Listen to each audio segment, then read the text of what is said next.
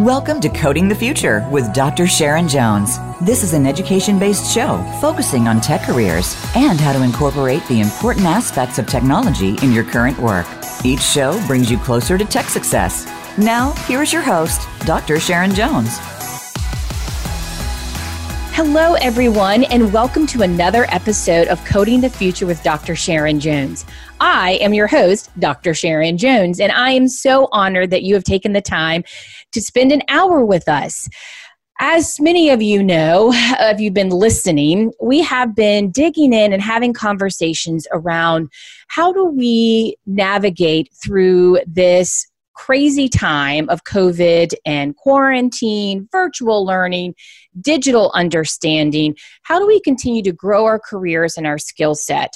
My passion is helping others to find their way in tech. I've spent the better part of my career helping K 12 entities integrate computer science into their classrooms, and not just in a career and technical education classroom, but across curriculums. If you know a district that would be interested in thinking outside the box and integrating computer science into their curriculum, let me know. You can find out more information at the thedotconsulting.co to see more about the work that I'm doing. In addition to that, at the core of who I am, my passion is to help other girls find their way in tech. And let me say this finding your way in tech doesn't mean you have to sit behind a computer and work on a computer all day long. Being in tech means you can have lots of different roles. And in our nonprofit, the Dottie Rose Foundation, we help girls elevate themselves and their skill set and find their own place in computer science. You can find out more about that work at dottierosefoundation.org. All of these pieces come together because my heart and passion is to help and you know, and help others and help myself as I continue to navigate with what we call tech. The reason why I'm talking so in depth about this today is that I have the honor of having one of my friends on who is works in tech but mm, does it under the disguise of construction. And I'm going to tell you why. When she starts talking, you're going to see she has been using technology and innovation and is now leveraging technology to build her own brand and career to help more women follow in her footsteps in the construct in the construction industry. So today we welcome the amazing Erica Stork to our radio show, who is joining us from the wonderful state of Arizona. And we are going to dig in and talk a little bit about her career, how she is helping to move the needle by bringing more women into construction. Our friendship and partnership that started uh, with a connection through an amazing network called The No Woman, and how we are growing as women in our careers and in, in fields uh, of using technology. So, Erica, welcome to the show. Thank you so much for being here. Hi, thank you so much for having me, Sharon. I'm so excited to be here.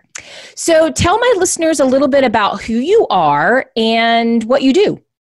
So, uh, like Sharon mentioned, my name is Erica Stork, and I have been in construction for just over 22 years now. And it's really been a passion of mine since I was a, a little girl. I would sit in my room and design houses and sketch out what I wanted to do and where I wanted to live. And, you know, went to school to study architecture and quickly realized that I was more of the hands on person. I wanted to see the earth moving, I wanted to see foundations going in. And so I pivoted over and um, went into the construction side of architecture and design. And so it's just been a passion of mine. I love everything about it, and it's been a, a great career for me. So I've just traveled through it in different aspects over the last 20 years. You know, we talk a lot about this uh, on the show in terms of how it's it's like a, a scenic route as we go through our career. And you mentioned that as a, a, a little girl, you like to design rooms and have ideas. And then when you got to college, you realized that that really wasn't where you want it to be. What made you sort of I, I, mean granted i know taking classes and you kind of begin to realize this is not what you wanted so what did you end up majoring in in taking that turn I actually majored in business. So I went back and just got a business degree, and I was working for a general contractor. And so just started to see that side of it and it was really like the turning point for me was was my uncle who owned a steel company in Seattle and he was really the first person who sat down with me and he showed me how to read a set of in those days blueprints right? And kind of we just sat there for an afternoon and he showed me how you could read them and it was like almost like a story to me the way he described it. And it was to this day such a memory for me. And that's when i really realized like it's so great to see design happen on paper, but now let's take it and put it into the real world and build it. And so that was really the the moment for me that I realized I like architecture and I can appreciate it, but I want to go build it. So that's when I made the switch over to the construction side. I like that. And when you were working for your the general contractor, did you have opportunities to begin to see different parts of the business because general contracting is a, a fairly I mean, I feel like it's very big and generic. So, what all goes in into that general contracting concept or, or business? there's there's a lot so i started out with a very small general contractor and that was a great entry for me because i was able to go out and work in the field and be in the job trailer and work with the subcontractors and the owners and then where i spent the majority of my career was with a large general contractor here in Tempe, Arizona, where I spent it all in pre construction, where I was doing the estimating and figuring out how much the projects would cost. And what was fun about that is I specialized in kind of the conceptual design build projects. So I got to work with the architects and I got to sit side by side with them and the engineers and really figure out how do we make this building work? How do we make it pencil with the budget? And it was really a collaborative project process. So i got to spend the majority of my career doing that. So it it really like satisfied both my you know inner architect that i had but also the builder in me because i got to to also then take it from a sketch on a napkin all the way to you know a building being built. So there's a lot of different opportunities within a general contractor, but it does feel like there is so many. It's just so broad, and which avenue do you go? But there's there's multiple. So what does a general contractor do? What is the role of that business? So a general contractor is um, so hired by the owner typically, and what they do is they they go and they contract with all the subcontractors and they're kind of like the the ringleader right they figure out the schedule. They coordinate the the team to make sure okay concrete goes in here's your schedule. Then we're going to go in and do the structural steel. So they're they're kind of the conductor of the orchestra. So they just make sure everything happens on time and on schedule and on budget. That makes sense. And when the reason why i was asking that is because if we think about that overarching concept of general contractor, right? And then within that, the different roles that pop up for women, for men to have a career. What are a few of those roles that you can identify within that general contracting business? Oh, so there's, you know, project engineers where you're out in the fields working with the project managers. You can be a project manager, which is someone who kind of oversees the entire project. So they're like the conductor of that little project. And then there's superintendents that are out there, they're working hand in hand with subcontractors. There's estimators or pre construction, which is what I spent a lot of my career in, which you're working with owners and architects and engineers kind of on the front end, right, before it goes out to construction.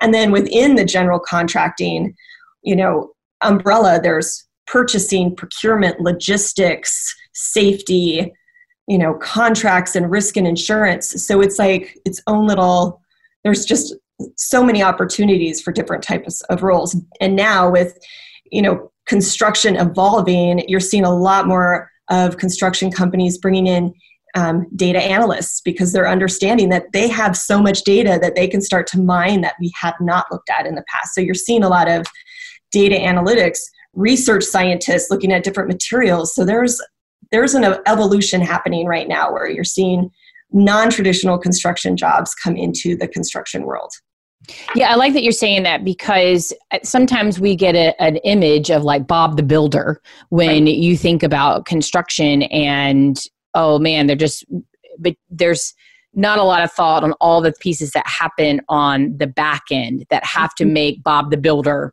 move and right. do.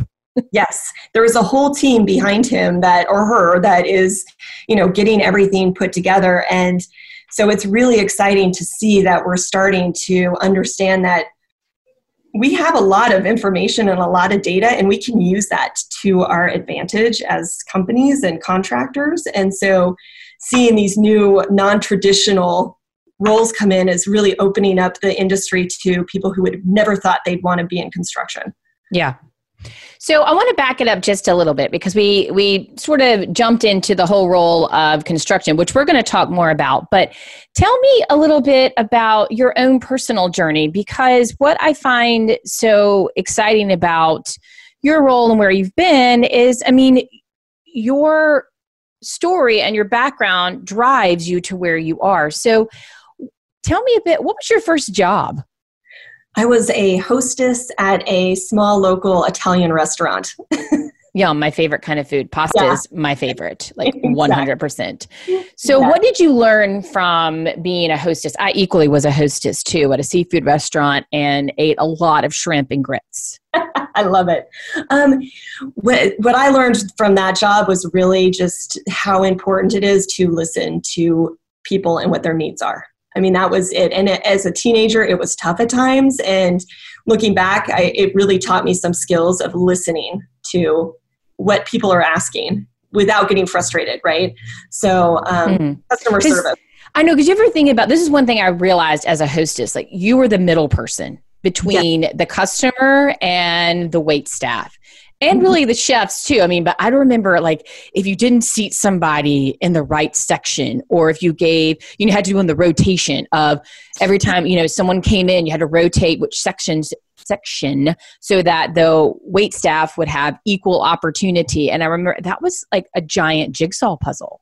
Yes, yes. And then if it got really busy, it was like, oh my gosh, now where am I going to put it? And then people were frustrated. So yes, it was it was a very good learning experience for me to kind of jumpstart my career of you know orchestrating people i guess. Well yeah i mean if you think yeah. about it you mentioned i mean you did a lot of conceptual design and you still do you know mm-hmm. and and being able to communicate between the architect and the designer and the builder and the owner i mean that's a that's a lot of peeps. Mm-hmm. yes. Lots of listening. Lots of listening. Yeah, yeah. i like that. That's something we i've thought a lot about over the past even just over the past couple of months, like being in the COVID situation of stepping back and listening and trying to gain insight from what you're hearing versus just always jumping to the first conclusion. Exactly. Yep. So from that first job, you that was in high school and then you went on to college. What did you and then was moving into the general contractor was that your first job out of college?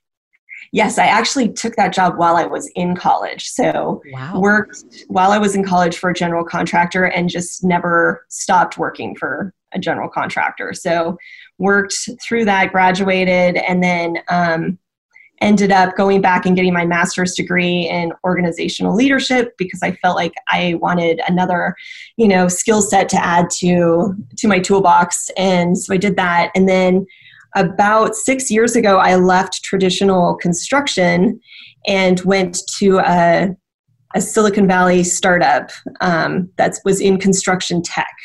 And so that was kind of the latest thing that took my journey out of traditional and really started to open my eyes to the evolution of what our industry is doing as being in that startup world and mm-hmm.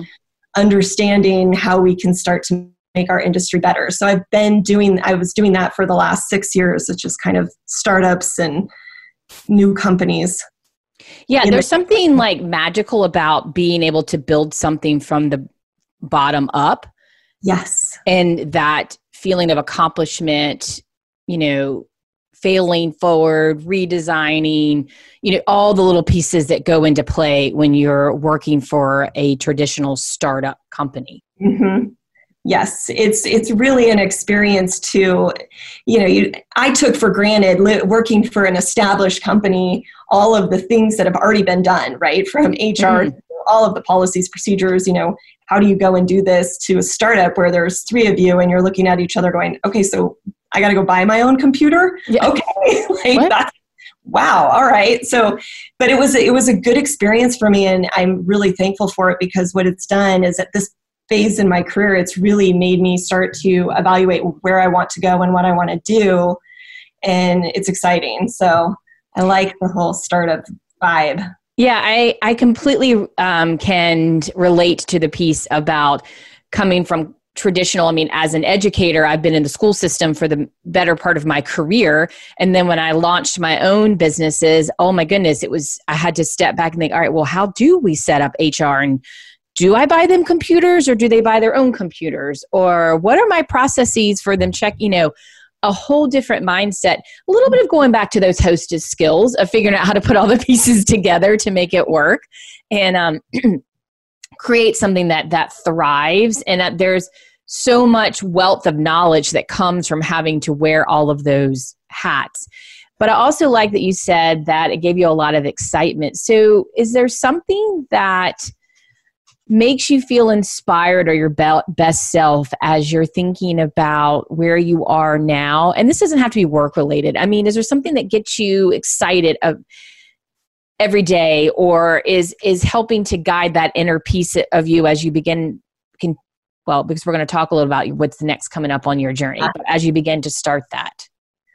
You know what really excites me and it, it's a lot it's very similar to what your passion is is just you know my passion is working with women and girls and showing them that they can be whatever they want to be when they grow up and showing women that there are good careers for them in industries that they wouldn't think that originally they would want to go into. And so my passion is really you know meeting with women volunteering with women teaching them skills to to kind of expand their mindset of where they can be. And so that's really what gets me up in the morning is networking with these women and girls and saying hey what do you want to do? Let's go do it and i can help you the best i can with my skill set. So absolutely. And it's in that same tone what has been one of the best tech skills? Or maybe it's not tech but could you think about a couple of skills that you have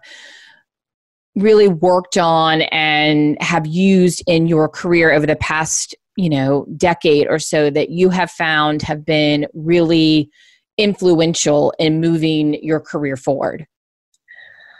Oh for me it's really been you know it's funny when i think about how tech has evolved in my career. It's pretty it's pretty amazing because it was really basic when i started. But for me it's understanding the data that i have and leveraging the tools to make my job easier and that has really as I've gotten better at doing that and understanding what's out there for me to leverage, and whether it's a software that I can data mine or whether it's, you know, sitting there understanding what I have in front of me, that has really helped me grow my career as far as taking it to the next level. I can't I I can't think of like a specific software or a specific thing. I just when I think about it, it is just the use of the data, especially from pricing and design and understanding what our industry is made of. It's just the data. Yeah, well, data is a big part of everything, and I've talked a lot about that. You know, you know, my heart goes pitter patter when we start talking about data because that's my uh, love and where I found my niche in terms of tech of being able to take numbers and analyze them to come up with new information or information that solves a problem or answers a question. Right. So, if I think about it at the core, Excel, I feel like every person should sit down and take a basic course in Excel. Absolutely. Because 95% of our businesses use Excel to run numbers or to collect data or to store data or to organize information.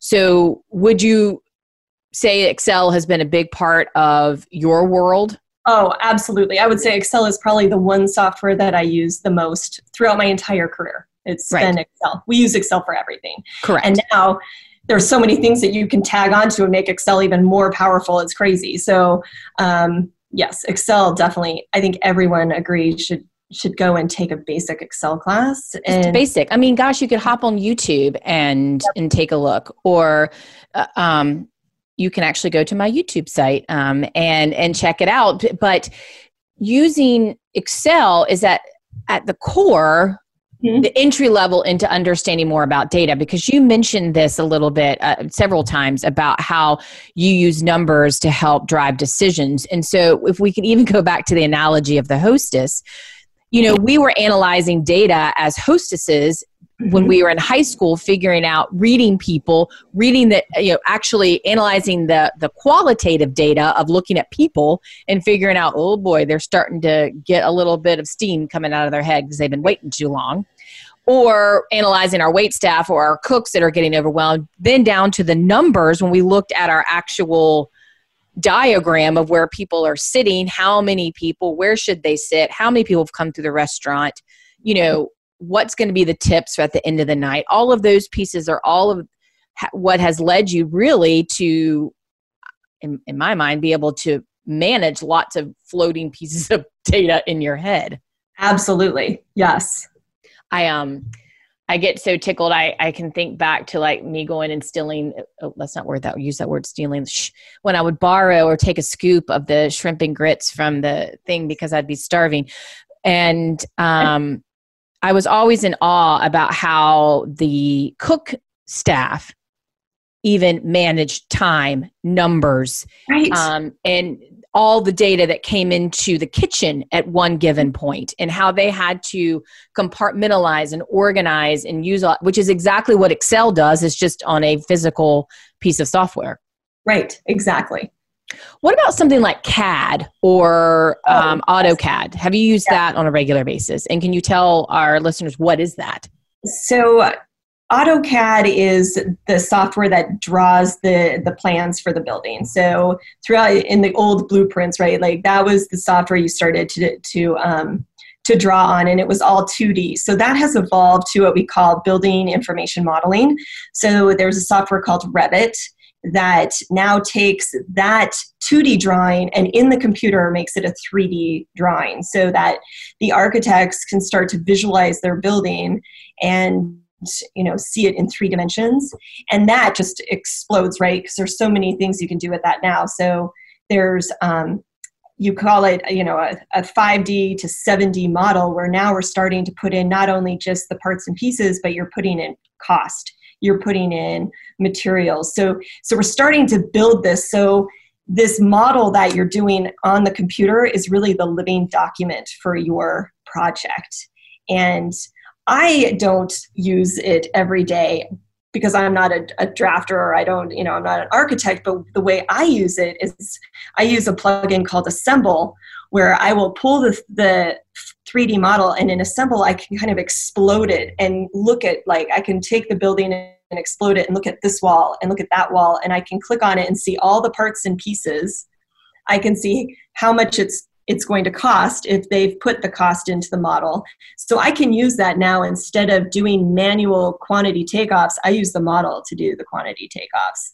And so it makes it much faster, a lot more accurate but it's it's a great way for what the subcontractors do is they all take their models and we merge them together and do what's called a clash detection and so where historically you wouldn't see it until you were out in the fields where you had a column and a pipe going through it until you, the the plumber came to put the pipe in and there was column mm-hmm. there now we see it on software before we even go out to the field and so it, it shows wow. up as a clash so we can fix all those things and then what it helps us do is once it's all fixed and clean, we can start to look at what can we fabricate off-site in a factory because construction has a serious labor shortage right now. And so as much of the parts and pieces that we can take out and componentize in a factory is what is going to help us drive the project. And so we're able to break that down in the model. And so at the start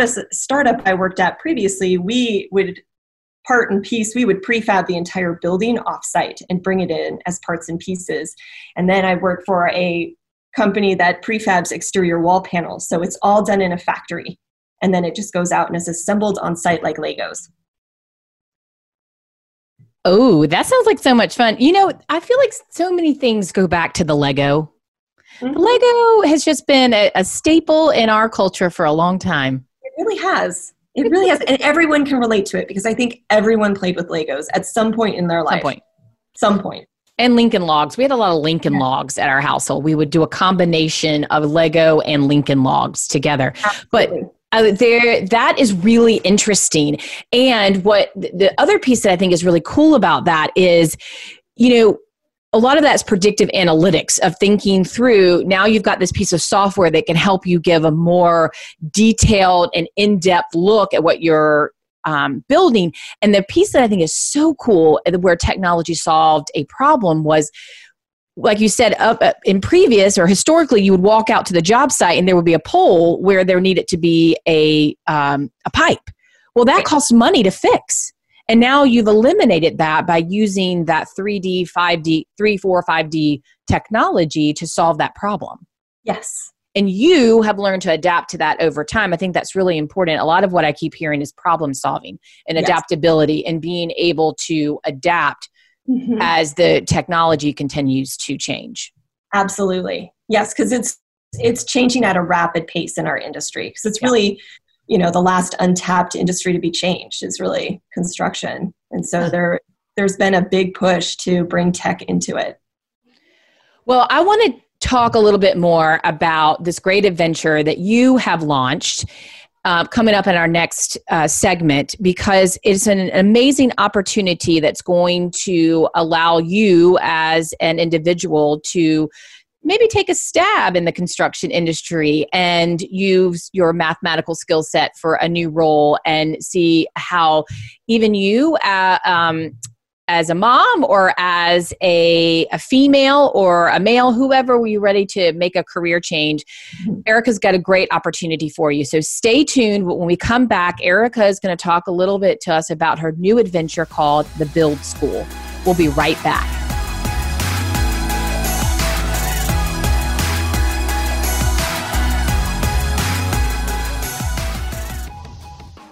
From face to face training to blended training techniques, the DOT Consulting delivers distinct advantage for organizations looking to grow. We help you invest in technology knowledge through training, experimental learning, and community connections. Employees create an overall collective sharpness, savviness, and greater productivity using technology as a tool, thus increasing the technological speed and quality of the expertise in your organization. The Dot Consulting, a new level of tech savvy Visit thedotconsulting.co. The world needs more women with tech skills. At the Dottie Rose Foundation, we encourage, support, and educate girls who have an interest in technology and want to learn how it can be used to enhance their learning and future careers. Our camps demonstrate that most future career paths will benefit from developing a wide range of increasingly important technology and software skills. We accomplish this through mastering computational thinking, boosting self confidence, and creating new possibilities for each girl. Visit DottieRoseFoundation.org. When it comes to business, you'll find the experts here. Voice America Business Network.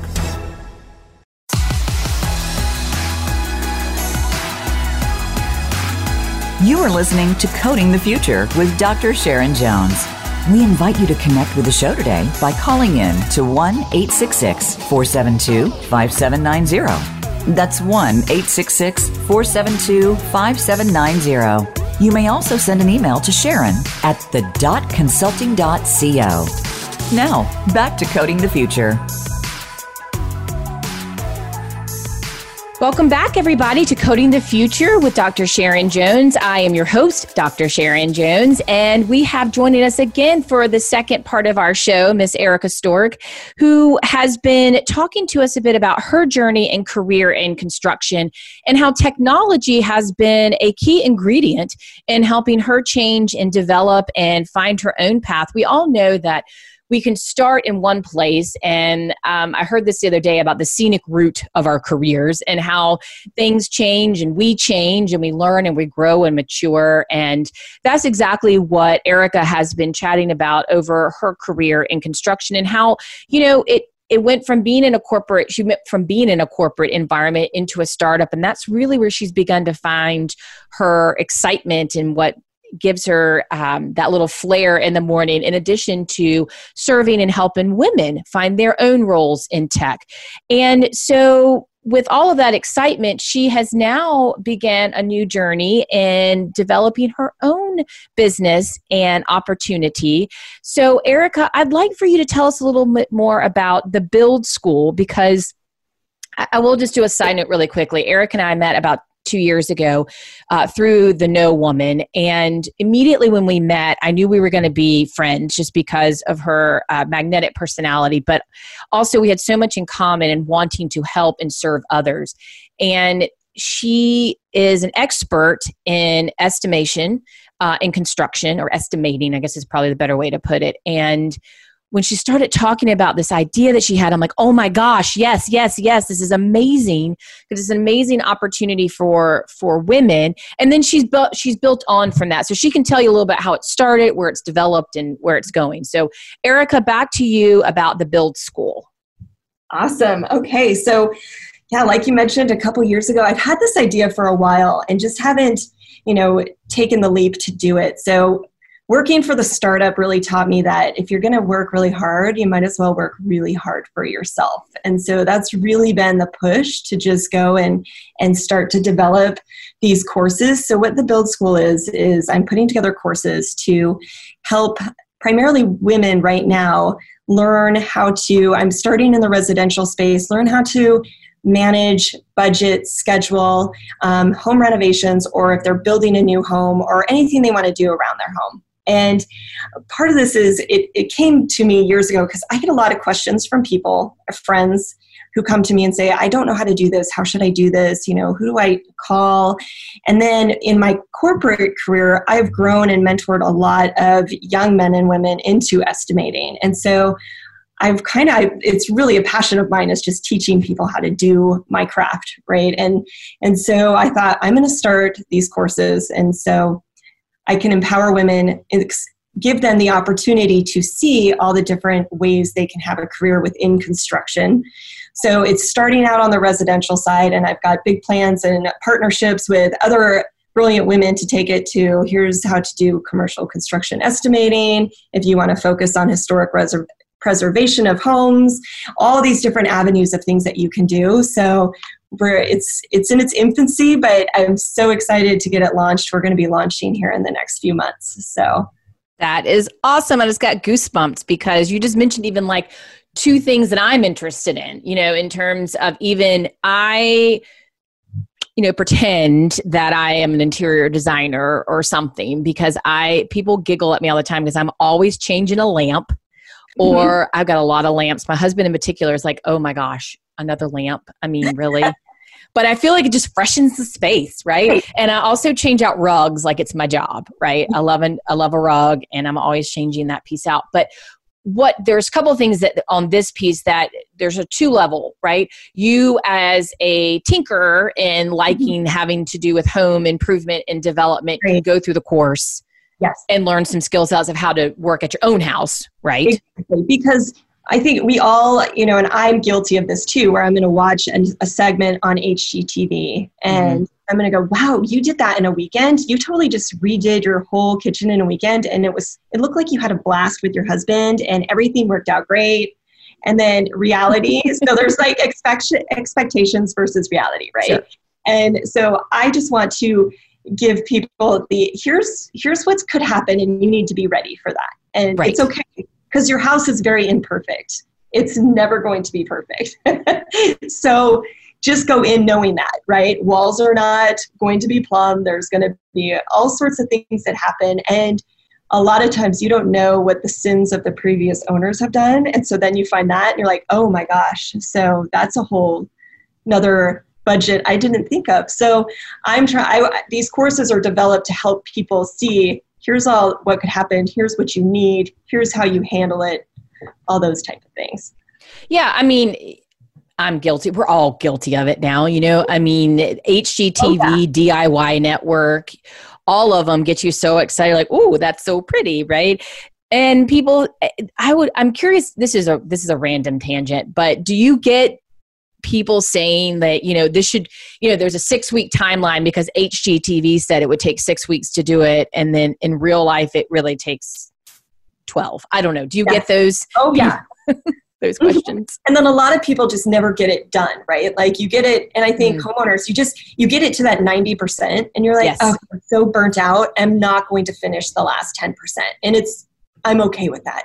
But yeah. You, it's how you plan it. And so yeah it's just leveling the expectations with yourself that it, it is going to take because you're going to get tired if you're doing it all yourself you're going to get tired. I mean it's just and you've got if you've got kids and family and responsibilities a day job on hgtv that's all they're doing so yeah, they're, really fast. and it's done in 30 minutes. Oh my gosh, yeah, right? Yeah. Uh, exactly. Uh, you have to remind yourself of that. I was you were just talking about getting something done for 90%. So we had our house remodeled a couple years ago. We live in a we actually still live in our starter house. Um, and but we and we didn't want to leave because it's a great location and we love where we are. So we ended up doing a renovation and did the kitchen at the same time.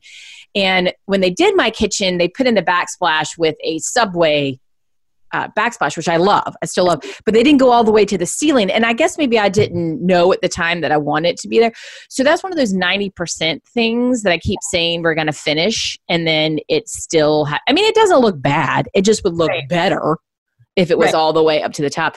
And then there, um, the other one is right above the sink. We, our window brings in a lot of light in the afternoon. So it would be really lovely if we put a blind up there. Mm-hmm. But have I done that? No, no. no. That that it's kind of like buying underwear, you know, like you keep looking at it, but you just don't do it. It's like, you uh, know, buying new underwear. I always think, oh, I need to do that. And then I don't do it. I don't know. I, maybe that's just me, but I completely understand the 90% piece yes. of completion. Yes. And, that, and I think it's really important, you know, when, so when I went through my first, I got divorced and I had an older home and I did all the renovations myself. And it was it was exhausting but it was really rewarding at the same time and there were things even as you know being in construction that i didn't know how to do and it was really frustrating and so mm-hmm. i think mm-hmm. about all my friends who come to me and they they aren't from construction they're like i have no idea like what is this tool and what do i do with it and so i just i think every woman should have at least the skill set to know how to how to go and do minimal things around their house if they need to because sometimes you're going to have to do it yourself if something happens and no one's home to help you, you just got to go do it and mm-hmm. um, not be scared of it, right? And so that's really kind of the the premise behind what I'm setting up, and then just taking that and mentoring you know women to want to go into construction because it is a really good career for women and there's more and more of us coming into the industry which is great and i want to see it continue to grow because with a labor shortage, you can't ignore 50% of the population. So we need to get more of them to come in. So, ooh, I like that. That's exactly true. That's exactly true. Yep. Tell me um, a bit about estimating. This is something that I think is so intriguing. And the reason why I want to mention it is because there it's highly mathematical, mm-hmm. but it has a lot of problem solving. Yes. There is the concept of even scientific concepts that are thrown in there at, you know figuring out what materials and how these materials are going to interact with one another.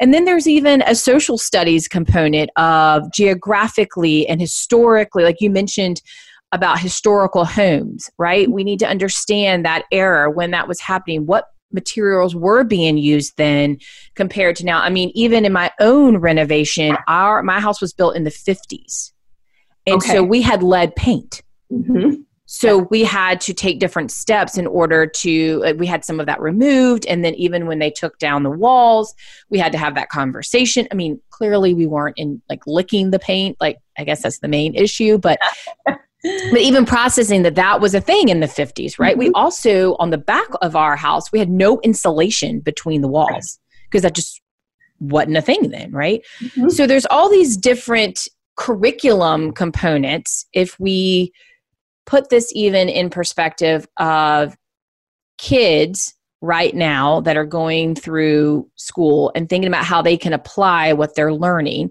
what college kids are doing, um, application of that skill that they're learning in math and science and social studies, the chemicals that go into making a prefab versus something that's built on site.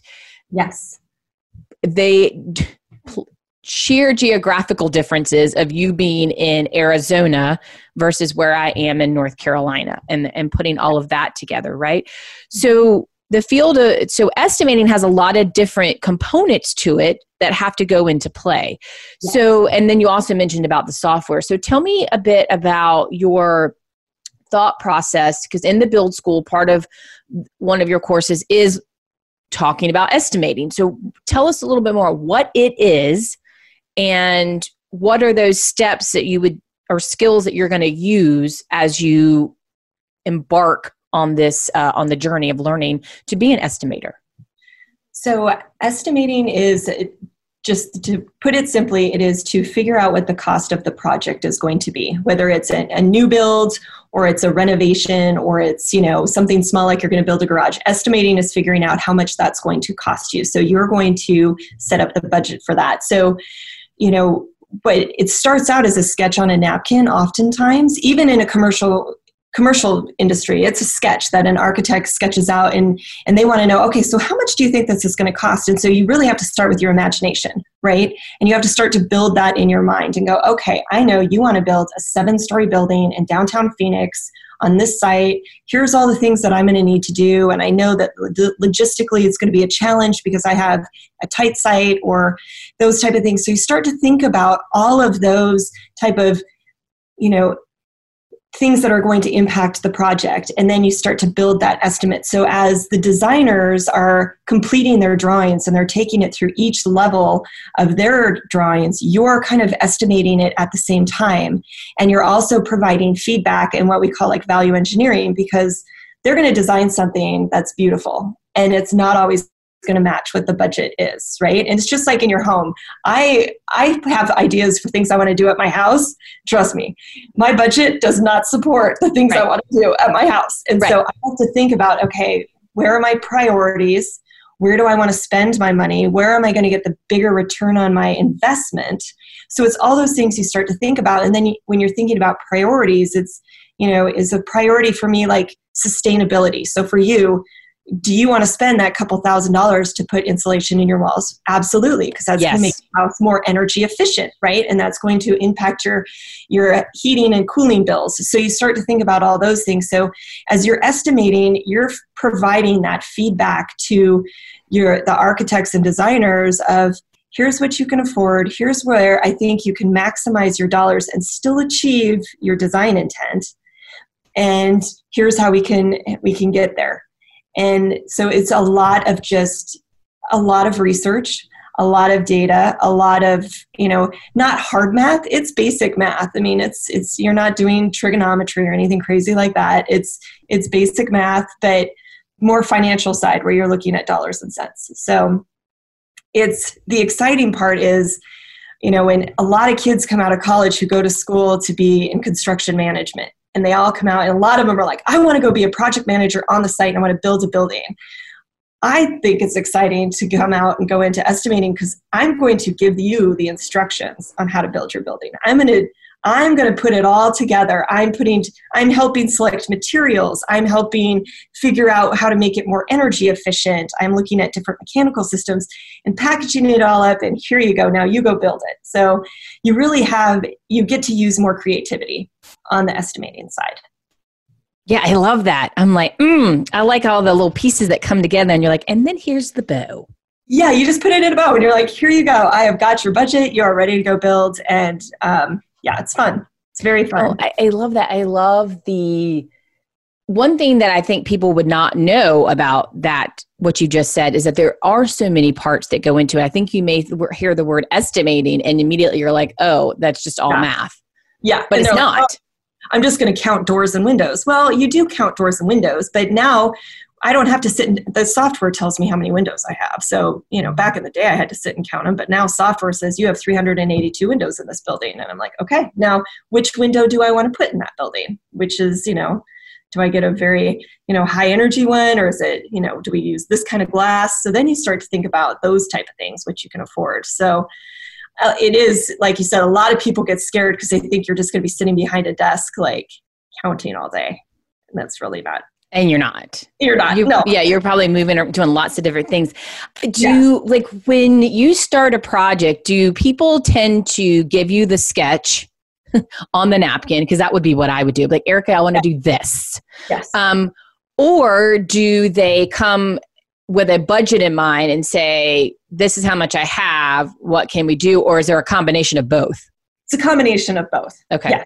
Some people who have, you know, some people are able to put together kind of an idea and sketch it out. Mm-hmm. And so they'll come with that. And then a lot of people go, look, my budget for, you know, I want to renovate my kitchen and I've got $20,000. I don't know what that's going to do. I don't, so help me understand how to maximize the dollars. And that's when, as you put on your estimator hat, turns into an investigator hat. You sit down and go, okay, what are your priorities? What do you want to you know what's most important to you? Do you want a big island? You know how do you use the space? So you actually kind of do that detective work to see how are you going to use it? And then you take those dollars and you appropriate it to how to match their design intent that they don't know what they need yet right? So it's almost like a scavenger hunt like where you're trying to figure out all how the pieces or how we're going to put this together to and then you're like so excited when you put the pieces together and it's what they want but it's within yes attainability. Right they can attain it because yeah you can it, there's different ways you can value engineer things to you know spend your money wisely and and get what you want. So that's that's really the important part of it. And so individuals can learn many of these techniques through your courses that you're building on the build school. Correct yes.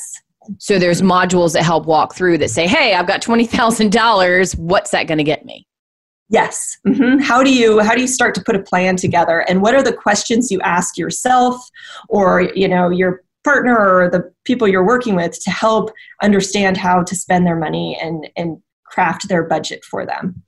so, so that will walk us through so I'm, I'm i'm going through my mind. So you've got a course that people can go through begin to understand how to walk through a project. They've got an idea etc and then you're going to have the course about estimating. When they're finished with that course on estimating what would be their next step?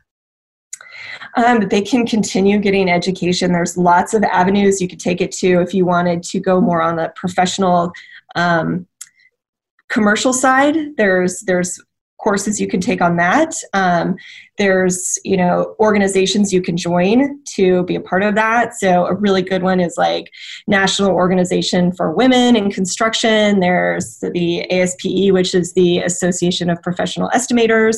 So there's things that you could start if it's something that you're passionate about. There's a lot of avenues you can take, and it's a lot about if if that's something you want, finding the right people in the industry because it is a lot of on the job, right? So when you go to school for construction management, I think there's maybe one or two classes you actually take in estimating, and then the rest of it is really just you're going in and you're learning it from mentors in the industry. Mm-hmm. And so, if it's something you're interested in doing, you know, seek out those people and on LinkedIn and say, "Hey, I'm really interested in what you do," because we're all about we want to bring more people into into our industry. So and if there's you don't want to do commercial, there's also the residential side where you can then start to do it and help other people and manage the, you know, consult for their home renovations and do things like that.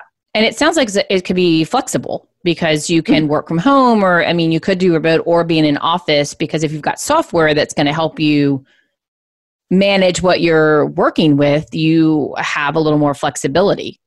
Absolutely. So that was the one thing I liked, especially as a mom, being in estimating. I was able to work from home or work remote if I needed to. It gave me the flexibility of, you know, being able to still have a life and being in the office every day. I knew exactly where I was going to go every day for work. Whereas if mm-hmm. you're on a project site, you could be in this part of the town for this project, and then when that ends, you could go to the entire opposite end for a new project.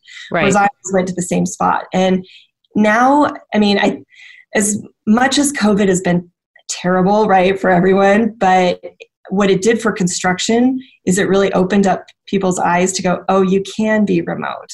Because I've always been a big proponent, like we can do this mm-hmm. remote. We don't need to be in the office. We have all this technology to do it remotely. And so this kind of proved the case to everybody. They're like, oh, estimators can be 100% remote and still do their job and still get it done. So I think it's been that's been a very positive note out of COVID for my I, I, know. I, I, mean, there is usually some type of silver lining. I mean, yeah. it has been an awful, awful experience. That is, we know that. Right. Trying to find a little bit of silver lining a help is what helps us get through it. Mm-hmm. So, do you see an uptick in opportunities in construction over these next couple of years because of technology? Is this something that we should be keeping our eye on in terms of if we're seeking a new career or if we're continuing to up our tech skill level, that this is an area that we could investigate? Absolutely, absolutely. Because of the labor shortage and the need for construction, you're everything is going to be pushing to the tech side. So whether that's going into the building information modeling, that route, all of this is it's a huge push to start putting more of the work up front. So in mm-hmm. Pre-construction, design, building information modeling, um, prefabrication, all that stuff. So it is definitely going to be. You're gonna. It's not going to slow down. It's only going to continue to increase.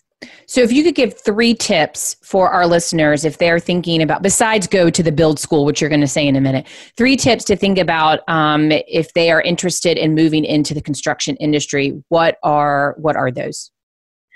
Um, definitely look at you know what avenue of construction you want to be in. Is it more on the tech side? Is it more on the boots on the ground side?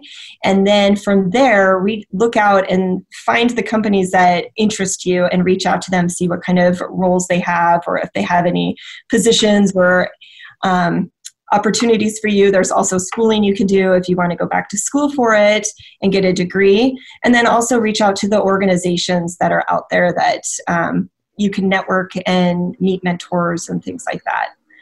So tell everybody how they can find the Build School if they would like to take one of your classes or courses. Excuse me. It is it is an online platform, correct? It is. So it's an online platform and there's weekly calls with me. So it's not like you just buy the course and you never get to talk to me. So we have weekly calls where we kind of brainstorm and, you know, troubleshoot if you have issues or problems or questions. And then we have a Facebook community as well that's tied to it. So there's a lot of resources for you. So you can find the Build School at thebuildschool.com. And you can also find me at Erica underscore Storck at on Instagram. It's the best way and on LinkedIn. Yes. And uh, one piece that you mentioned, and I think that um, is important, is that in addition to my action item for today, is for everyone to go to thebuildschool.com and check out what Erica has to offer because her perspective and her ability to break it down so that you can understand is amazing. And it's a great step in the fir- and step in the right direction if you're interested in leveraging your tech skills in the construction industry or if you're just wanting to know more about dabbling in your own home. I mean let's all be a bit more educated instead of putting that giant hole in the wall and yeah. then be like oh oops that didn't work out. You know not that you can't do that but may help you in the long run financially. So that's my action item. And to think about what she has mentioned in terms of using your skills thinking about adaptability, problem solving, it comes up over and over and over again. Being able to problem solve your way through anything because we know that every, every, the only thing that's consistent is change. Mm-hmm. Yes. And so being able to problem solve and walk our way through a, any obstacle that comes our direction is really important. Any other pieces of advice you want to share before we wrap up for today? Don't be afraid to to do something that you thought wasn't available to you. Like don't don't limit yourself because of, you know, you think construction is just a bunch of, you know, it's just swinging a hammer or you know stem or being in tech or a startup is is not for you because it really is. I mean there's so many opportunities out there. And i think you know personally my biggest growth in my career is just having the belief in myself that you know i can do that and i can go be a part of that. Even though no one said hey this is a perfect job for you. I just wanted to do it and did it and went and did it. So i think that's my bit of advice. Don't limit yourself. I love it and i would come 100% agree. I taking the jump of my myself into running my own businesses was super scary. I really thought i would be in a classroom the rest of you know teaching as in a k-12 in a building environment. And my journey was not that. And my, i'm still on my scenic journey figuring pieces out. But i found my bigger calling in helping other educators understand and and other individuals understand the power of tech and how it can be a really great way to not just be a way to create with and a way to empower and a way to make your job even more exciting and not something to be so scared about. Right. So, action item for today, everyone go to thebuildschool.com. Check out my amazing friend Erica at Erica underscore Storck, S T O R C K.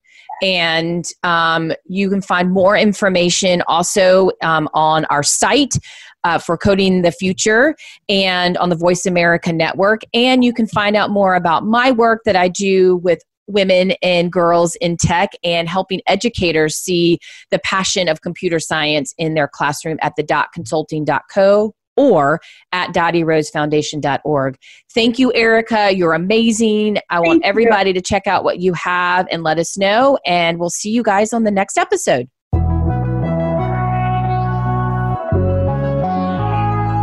Thank you so much for listening to Coding the Future. Please join your host, Dr. Sharon Jones, for another edition next Wednesday at 11 a.m. Pacific Time. That's 2 p.m. Eastern Time on the Voice America Business Channel. We'll talk then.